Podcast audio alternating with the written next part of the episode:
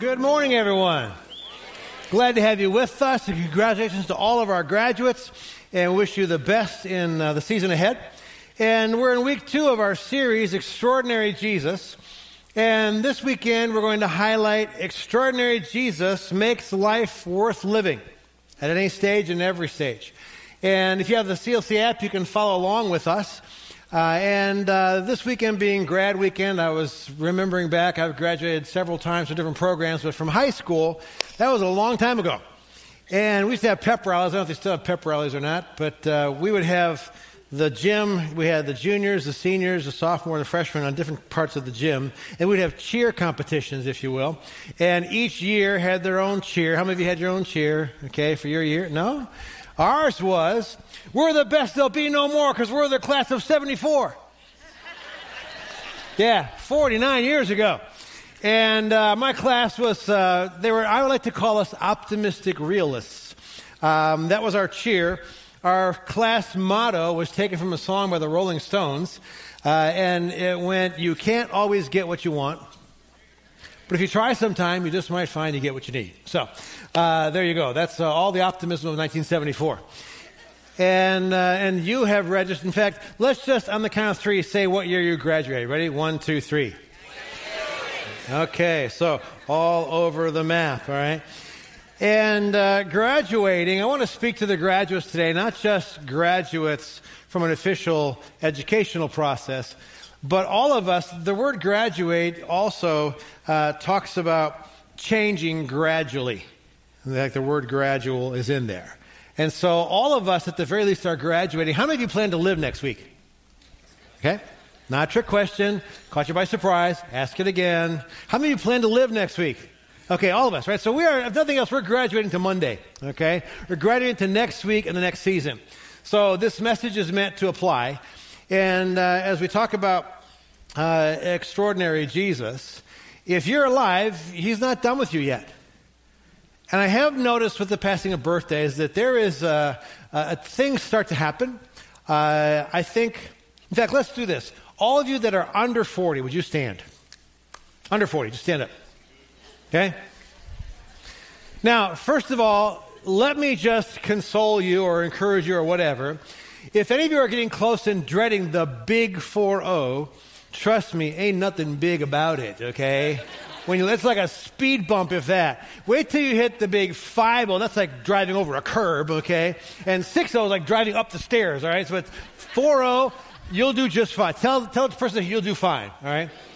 And 3 0 doesn't even deserve mention, okay? So, all right, but nonetheless, we're talking about extraordinary Jesus, so I want you to give Jesus a standing ovation. Everybody under 40, go. All right. Have a seat. You know where I'm going. Everybody 40 and above, you stand up. Listen to the creaking sound. Yeah. All right. All right, now, before you give a standing ovation, I have a flashback. My mom led her senior citizens ministry for years. Her and my dad did. Mom's kind of leader of that. And uh, their seniors went through things that we kind of were able to avoid, which I'm happy about. But there was a time that for years they had like worship wars. We need more hymns. You know, just button heads. You know. Say the word hymn. It's fighting words, okay? And so I went. I spoke at one of their Christmas banquets. It's like hundred seniors in the room, and and I kind of stepped on it. I said, yeah, "You remember the old hymn? The longer I serve him, the sweeter he grows." Yeah, hymns, yeah, hymns, yeah. I said, "Shouldn't you be able to flip it and say, the longer I serve him, the sweeter I grow?" Right? So before you give a standing ovation to Jesus, I assume most of you have been serving him a long time, maybe even longer than some of these younger people have been alive. So when I talk about extraordinary Jesus, you already know he is extraordinary.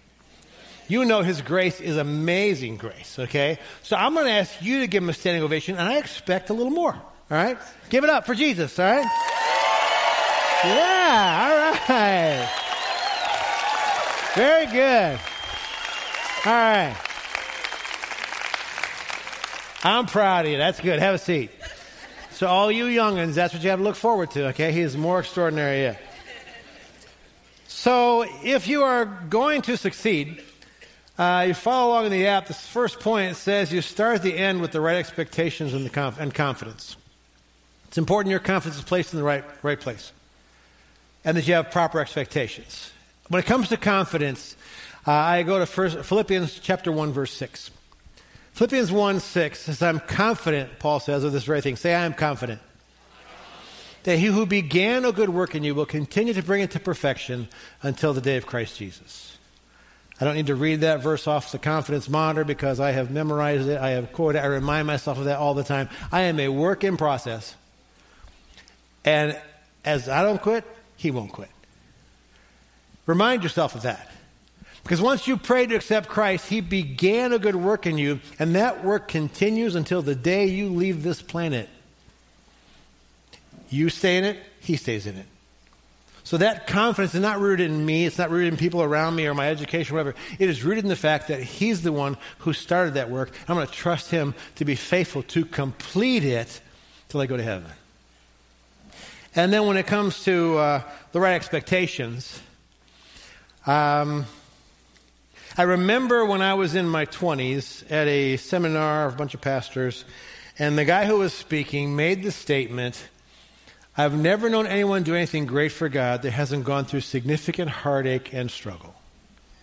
And my first thought was, uh oh. Because in my mid 20s, I had not gone through significant heartache or struggle. I had a pretty nice life. Now that I'm in my mid 60s, I can say amen to that statement. And it's helpful.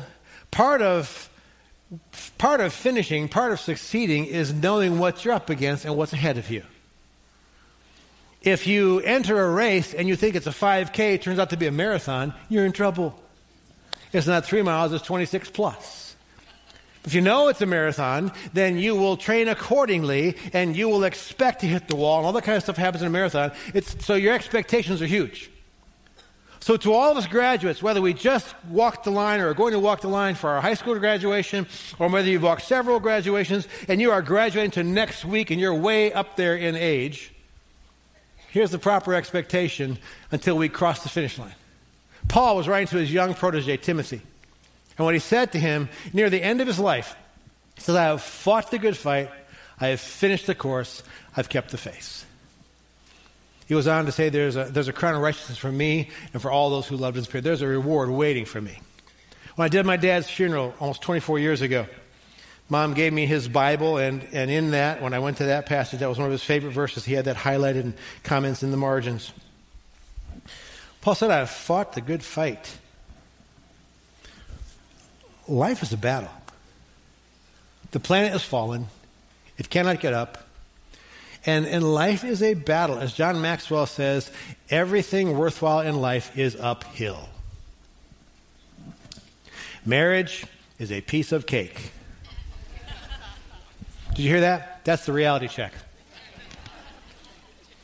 A successful career is easy. Anything worthwhile in life is uphill. It's a battle. It's exhilarating, it's worthwhile, it's rewarding, but it is a battle that you're going to have to fight. And your faith in all of life is a battle. So I have fought a good fight. And boy, you read what Paul went through horrendous. And then he said, I have finished the course.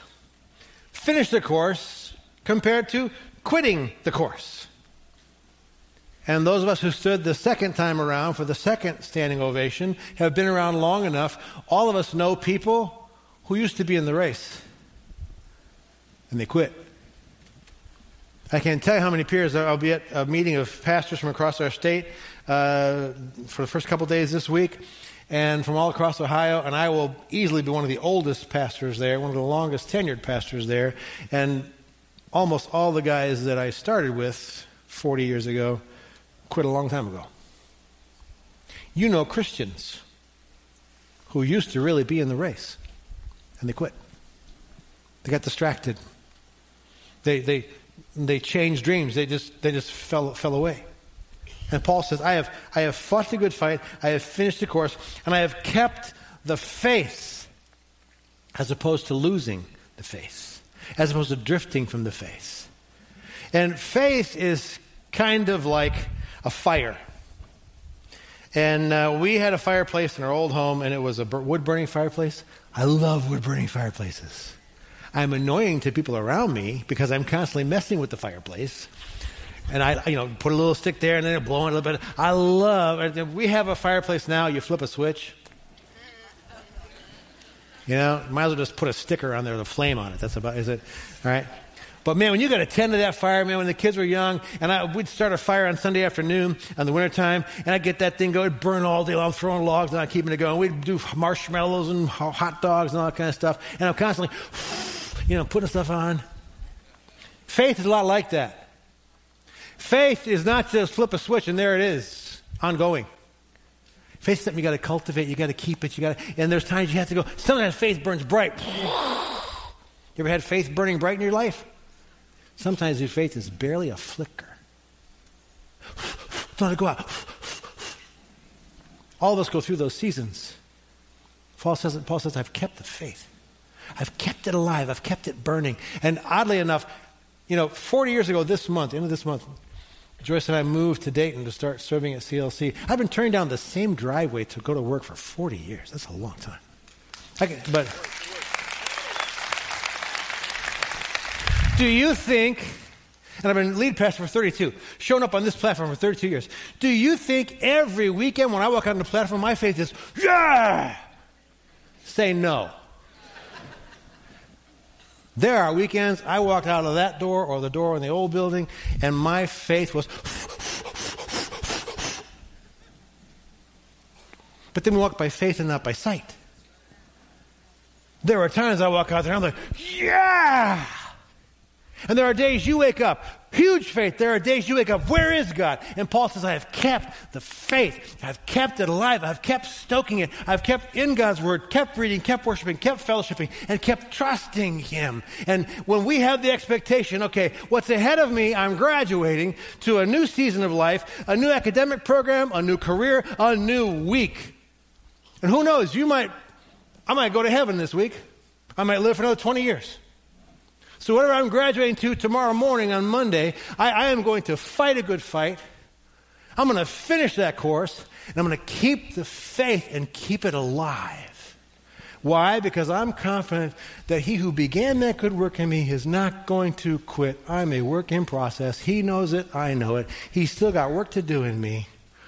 So until I look in the mirror and go, You're just like Jesus, he's going to keep working. And that ain't going to happen until I get there. So, Another thought.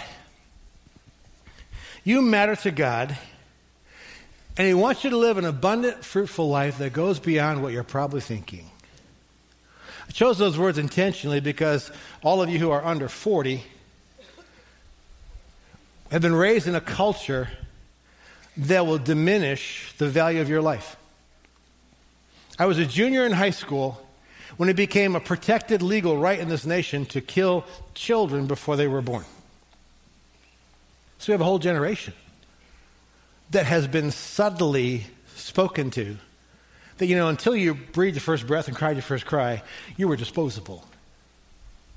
Don't get off on how precious you are. You weren't. And people are enraged and fighting to, to try to keep that alive. And even after you're born, if mom and dad or mom doesn't want you, you can be extinguished. the Bible says, no, you are precious. From before mom even knew she was pregnant. Look at what it says in Psalm 139, verse 13. For you formed my inward parts, you wove me in my mother's womb. I will give thanks to you, for I am fearfully and wonderfully made. Wonderful are your works, and my soul knows it very well. From a biblical perspective, people who live in a womb are precious to God before they even are coming out. So I want us to do something. All right? It's going to feel hokey, but it's one of my specialties. I want you to hug yourself. Come on. If your neighbor's not doing it, say, go on, you can do it. How hard is this? This isn't hard. Just hokey, right?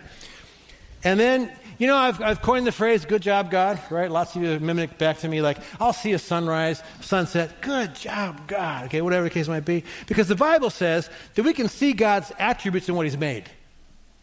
Wow, good job. I know He's creative, I know He's powerful, majestic, all about what He's made. So, so you're hugging yourself. I want you to close your eyes. I want you to think about you.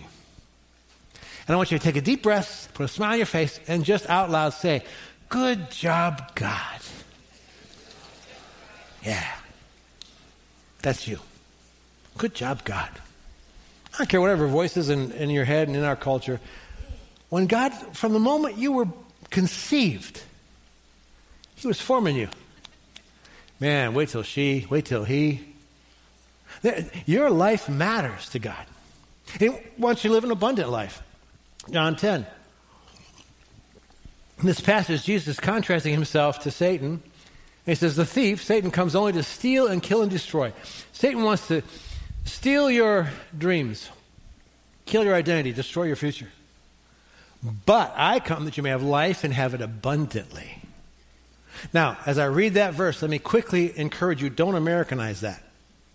That was not written to the U.S. of A. It was written by uh, a, a Jewish person in an ancient Jewish culture coming out of the Old Testament, birthing the Church of Christ.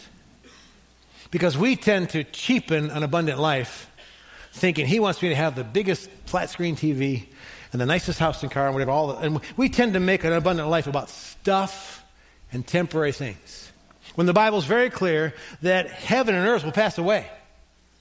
So why in the world would the creator of the universe, who is incredibly creative, if he wants to give you an abundant life, well, let's see. I think I'll give her an abundant life. I'll just give her a bunch of stuff. It's going to be gone someday, but I'll give her a bunch of that's abundance. No, it's an abundance that goes way beyond that.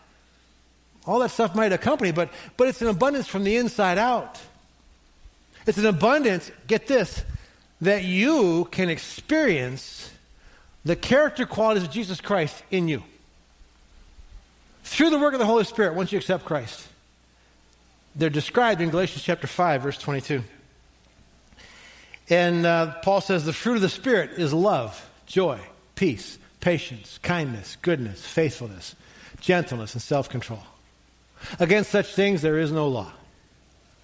And all of us over 40 who stood, you know people who should be saying about us who've been serving Christ for several years? I've been serving for half a, half a century. You know, you're, you're more patient than I remember you being. The older you get, it seems like the kinder you get. The more birthdays you have, it seems like you have more joy. The more birthdays you have, you are more faithful, and, and there's a gentleness about you. And right now, a lot of senior citizens should be feeling slightly convicted. Because I've noticed the older we get, the more aggravated we get, the more fed up we are the more this isn't right, and we get hard, tired of not having our voice being heard. It's not your voice, it's Christ's voice that needs to be heard. And people around us, I hope that when I get old, you're lucky I have a cast iron ego, all right? That really hurt me, all right? I'm not old yet. Ish. When I was your age, I thought I was old. A guy like me was old, so it's okay. But when I get old, I want people to say, you know what? He's a really patient, kind old man. If Jesus were his age, because Jesus was crucified at 33, if Jesus grew to his age, I kind of think he'd be kind of like Jesus. That's what they should say about you. The longer I serve him, the sweeter I grow. He gives me, I can't blow your mind. He gives you an abundant life that allows you to go, ah, I'm feeling more like Jesus. And, and then it goes beyond what you're probably thinking. Ephesians chapter 3, verse 20. Now, to him who is able to do far more abundantly, say far more. I mean, three superlative, far more abundantly, not just than we ask or think, according to the power that works within us. And, and we can think some pretty big stuff. I can ask some pretty big stuff. And then what, but what's the, what is the goal of it? To him be glory in the church and in Christ Jesus to all generations forever and ever. Amen. What he wants to do is far more than you can imagine as part of the body of Christ. Your purpose, your graduation really needs to be uh, about standing someday before him and having him say, well done. And, and with that, uh, I want to jump to the third point that I doubt you will hear at any other graduation address across the country. Don't chase your dreams. Well, gee, thanks. Now, if we are if we are marching to the beat of a different drummer, if I am in but not of this world, if I am a citizen of the kingdom of heaven far before I'm a citizen of the United States, then why in the world would I just settle for chasing my dreams? Because far more than I can ask or think, those aren't my dreams, those are God's dreams. And let me illustrate this in a passage that I, I, believe I misunderstood for years. In fact, it motivated me for years, I think, the wrong way. Psalm 37, verse 3. And for some of you that love this verse, I may be about to burst your bubble. But that's my job. Do not fret, or trust in the Lord and do good. Dwell in the land and cultivate faithfulness. Here it is. Delight yourself in the Lord, and he will give you the desires of your heart. Hold that thought. Commit your way to the Lord. Trust also in him, and he will do it. He'll bring forth your righteousness as the light and your judgment as the noonday. Rest in the Lord. Say rest. And wait patiently. Ooh, say wait patiently for him. Man, that's, it is hard to wait. I mean, you ever get aggravated when the guy in front of you doesn't pull through the light and you got to sit through another red light? Another 60 seconds. See, I can't do that because I might be doing that feeling good, and you look in your rearview mirror and go, Hi, Pastor Stan. So I can't do that. so you honk at somebody for me, or vicariously, I'll take that. We get so impatient. I remember, that's how old I am, I remember when microwave ovens were invented. Whew. You just push a button. Ten minutes later, boom, it's done. Now it's like, shh. Right? And my goodness, anybody remember dial up internet? Oh, you know, you hook up the internet and you hear this, right? It's making, it's sending this noises over your telephone line, and 10 minutes later, a website comes up. I'm not exaggerating. Now it's like I get on my phone, this thing's taking six seconds. What's wrong? We don't like to wait for anything. We're impatient. And now I'm supposed to wait patiently for the Lord. But the verse, part of that verse that I really want to illustrate is delight yourself in the Lord, and He will give you the desires of your heart. I used to think what that meant was okay, I got all these desires I want. So I'm going to delight, delight, delight, delight, whatever that means, delight in the Lord. And that creates an IOU, and so he then has to, boom, lay it on me, God. How many of you had desires in your heart that you never got? So was that a bait and switch? And then I started to learn hold that thought. You know what I can't wait to do? I am looking forward to, for like the 13th time, I think, I lost track, going to Africa this fall. I'm going to see horrible poverty. I'm going to see children I don't know where the next meal is coming from. I'm going to see people who are diseased, have no medical care. I can't wait to go. What in the world's wrong with me? The first 15 years of being a lead pastor here, I could care less about going to Africa. We send missionaries there. I'm not doing that. I won't go to Africa. So where did I can't wait to go come from?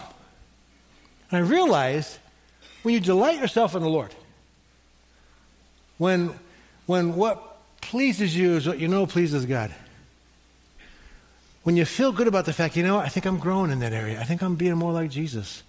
And, and when, when, when that really becomes your heart, he puts, he gives you desires in your heart. And so I delight myself in the Lord, and He gives me the desires of my heart, what I desire in the first place. How many of you are employed? Let me see your hand. How many of you enjoy what you do? Okay, most of you, all right. That ability to earn wealth, go to Deuteronomy 8, you know where that came from? God. He gives you the ability and the desire to do that when you delight yourself in Him. You want to know why? On the count of three, say where you work. One, two, three. He needs Christians there. He needs his light there. To all the graduates, he needs doctors, lawyers, he needs retail workers, he needs salespeople, he needs homemakers, he needs people in defense, in the government. He needs people in our culture letting their light shine. And so he gives you the desire of your heart to be his salt and his light. So don't chase your dreams. Ask God for the dreams he wants you to have. Make it a priority to delight yourself in Him, and you will find that He will then place desires there. For instance, how many of you, in what you do, it's extremely quantitative, like quantitative analysis, like multiple linear regression, and all that kind of good computerized digital stuff? How many? Okay? A handful. All right? Those of you who do it, I'm thankful you, not me. How many of you in the medical field, blood and guts? Whew, better you, not me. I've passed out twice doing hospital visits. No joke. I don't want to know about the surgery. That is not my thing. God gave you that desire in your heart, not in mine. So he has fashioned and shaped each of us. So, man, do it with a passion. And here's a dangerous prayer. Want to pray a dangerous prayer? Okay, forget it. Next point. Here's a dangerous prayer God, open my eyes to the next level that you want to do in me where I'm at. Not even just, just God, open my eyes to the next level where I'm at. Because I doubt that God is looking at you and saying, you know, wakes up in the morning, she's lived longer than I thought. I don't know what to do with her. or him. You laugh, but you act like it. Who says that dreams and, and passion and what is just for people under 40? On the contrary. Proverbs 14 12 is why you don't want to chase your dreams. It's not on the screen, but it says, There's a way which seems right to a man, but its way is the end of death. And avoid dream, cha- dream trades. This is really important. Because, see, Satan hates the idea that a person, on the count of three, say your age. One, two, three. Okay? Satan hates the idea that a person your age wants to dream God's dreams and, and pursue those. Hates it.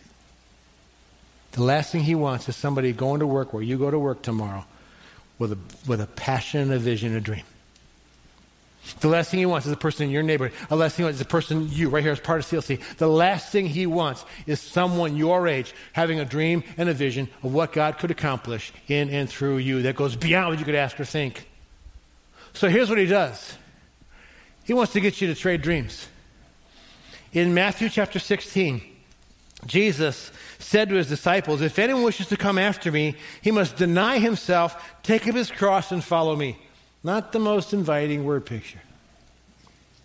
Whoever wishes to save his life will lose it, but whoever loses his life for my sake will find it. And here's the question he asked, the rhetorical question. What shall it profit a person if they gain the whole world and forfeit their soul? Or what will they give in exchange for their soul? What will they trade? Man, you've seen people like I have. They, man, God had a hand, his hand on their life, and God was using them and whatever, and they got distracted and they traded dreams. They traded their passion.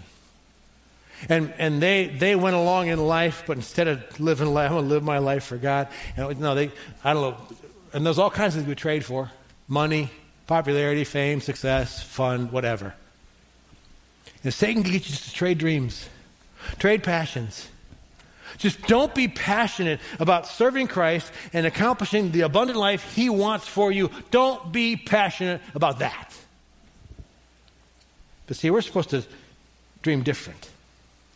In Philippians, Paul says, Not that I speak from want, I learned to be content in whatever circumstances I am. Say, I learned it. Contentment is a hard thing. I know how to get along with humble means. I also know how to live in, in prosperity. In any and every circumstance, I've learned the secret of being filled and going hungry, both having abundance and suffering need. Whoa, how did you do that? Because for most of us, we can learn to get along with more. You want to know how much is enough? Just a little more. You want to know how to be content? Just have some more. When will you be content? When I have a little more.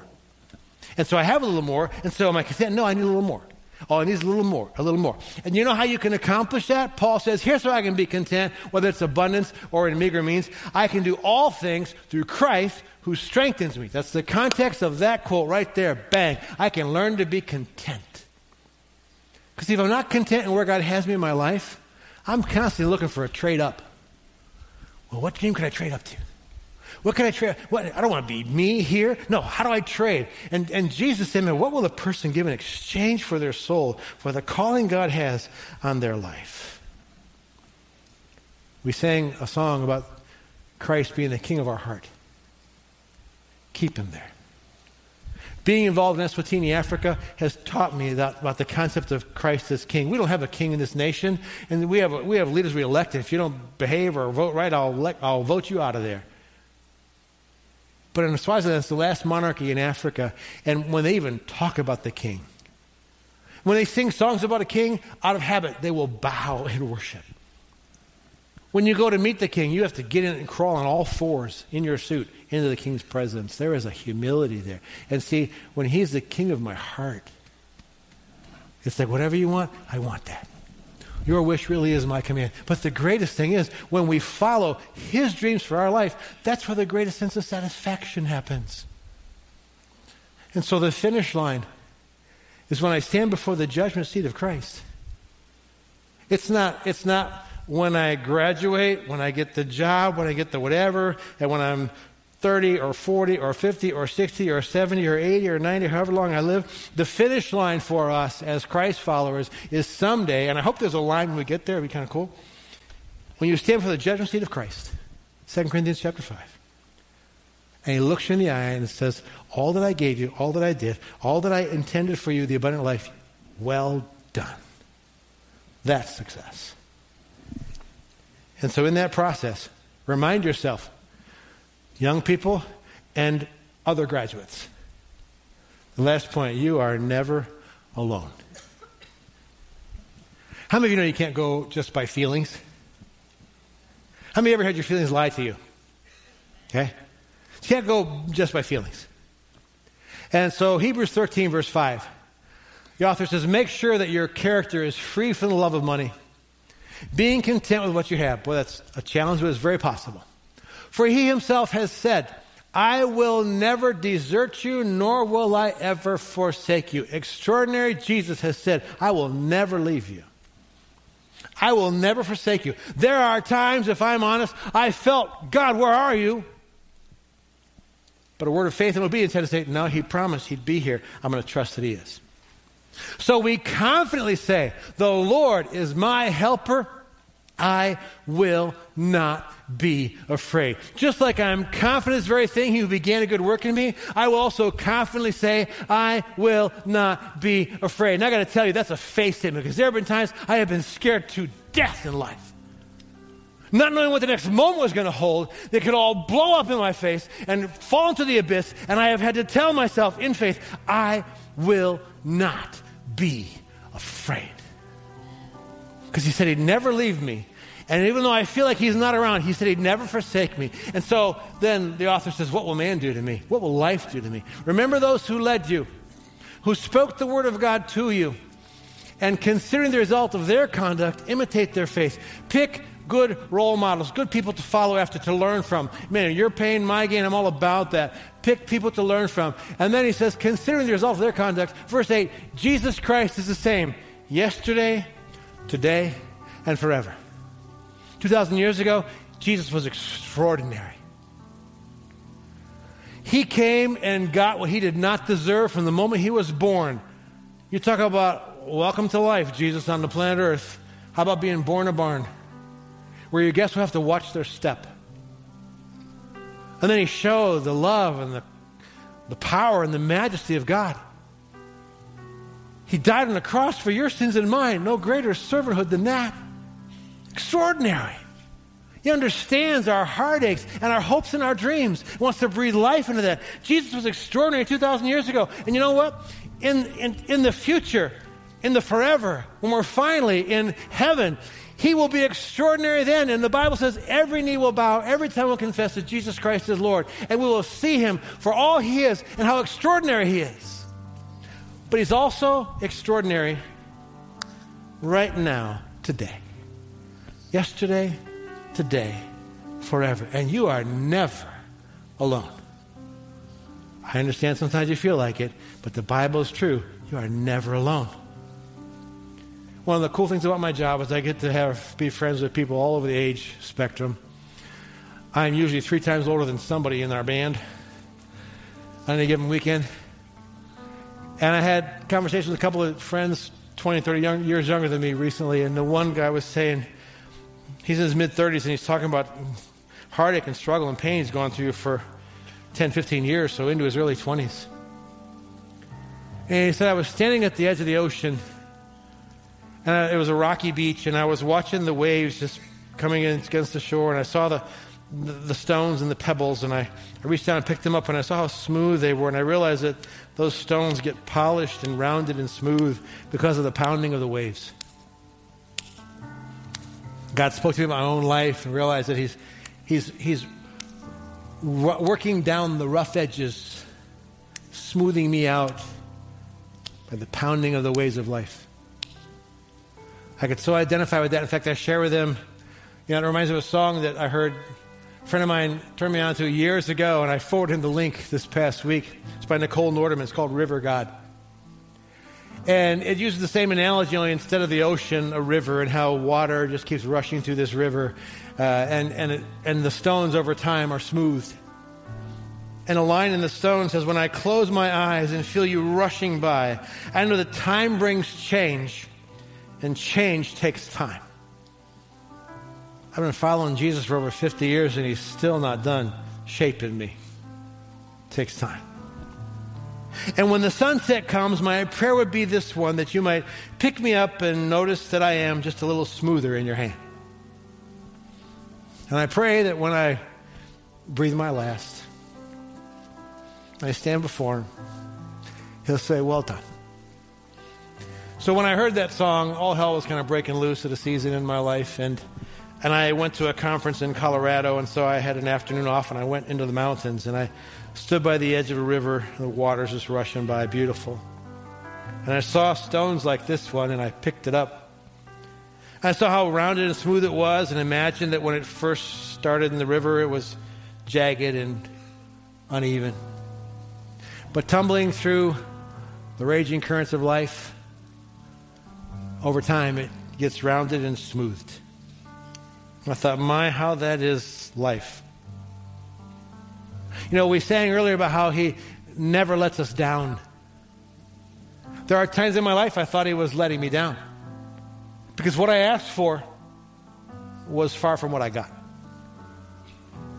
And I realized that He places less value on my comfort than I do. He places, in fact, He's not as worried if I get scared to death like I am. He allows me to go through fear and unknowing and pain, uncertainty and longing, because as that happens, He fashions me and He shapes me and He refines me. But He never leaves me and He never abandons me. And as long as I stay faithful in the process He's in, life is worth living. I don't care if you live to be a 100. As long as you're on this planet, it's worth living for His sake because He is the one who gives us the purpose and the presence and His joy. And so, looking forward to this service. Weeks ago, I, am working out at Planet Fitness, and I, I, I listen often on my on my earbuds, and I, I sent them this song. I said, "Hey, this is an old song." but it was done by a Celtic group with an upbeat theme. And, and, the theme I want us to leave with is life is worth the living. Say, life is worth the living. Because he lives. So when you graduate to next week, tomorrow morning, Maybe that's the first thing you tell yourself. Boy, this week is worth living because he lives and he's not done with me yet. Stand again with us and let's close singing this and celebrating this truth. Because he lives,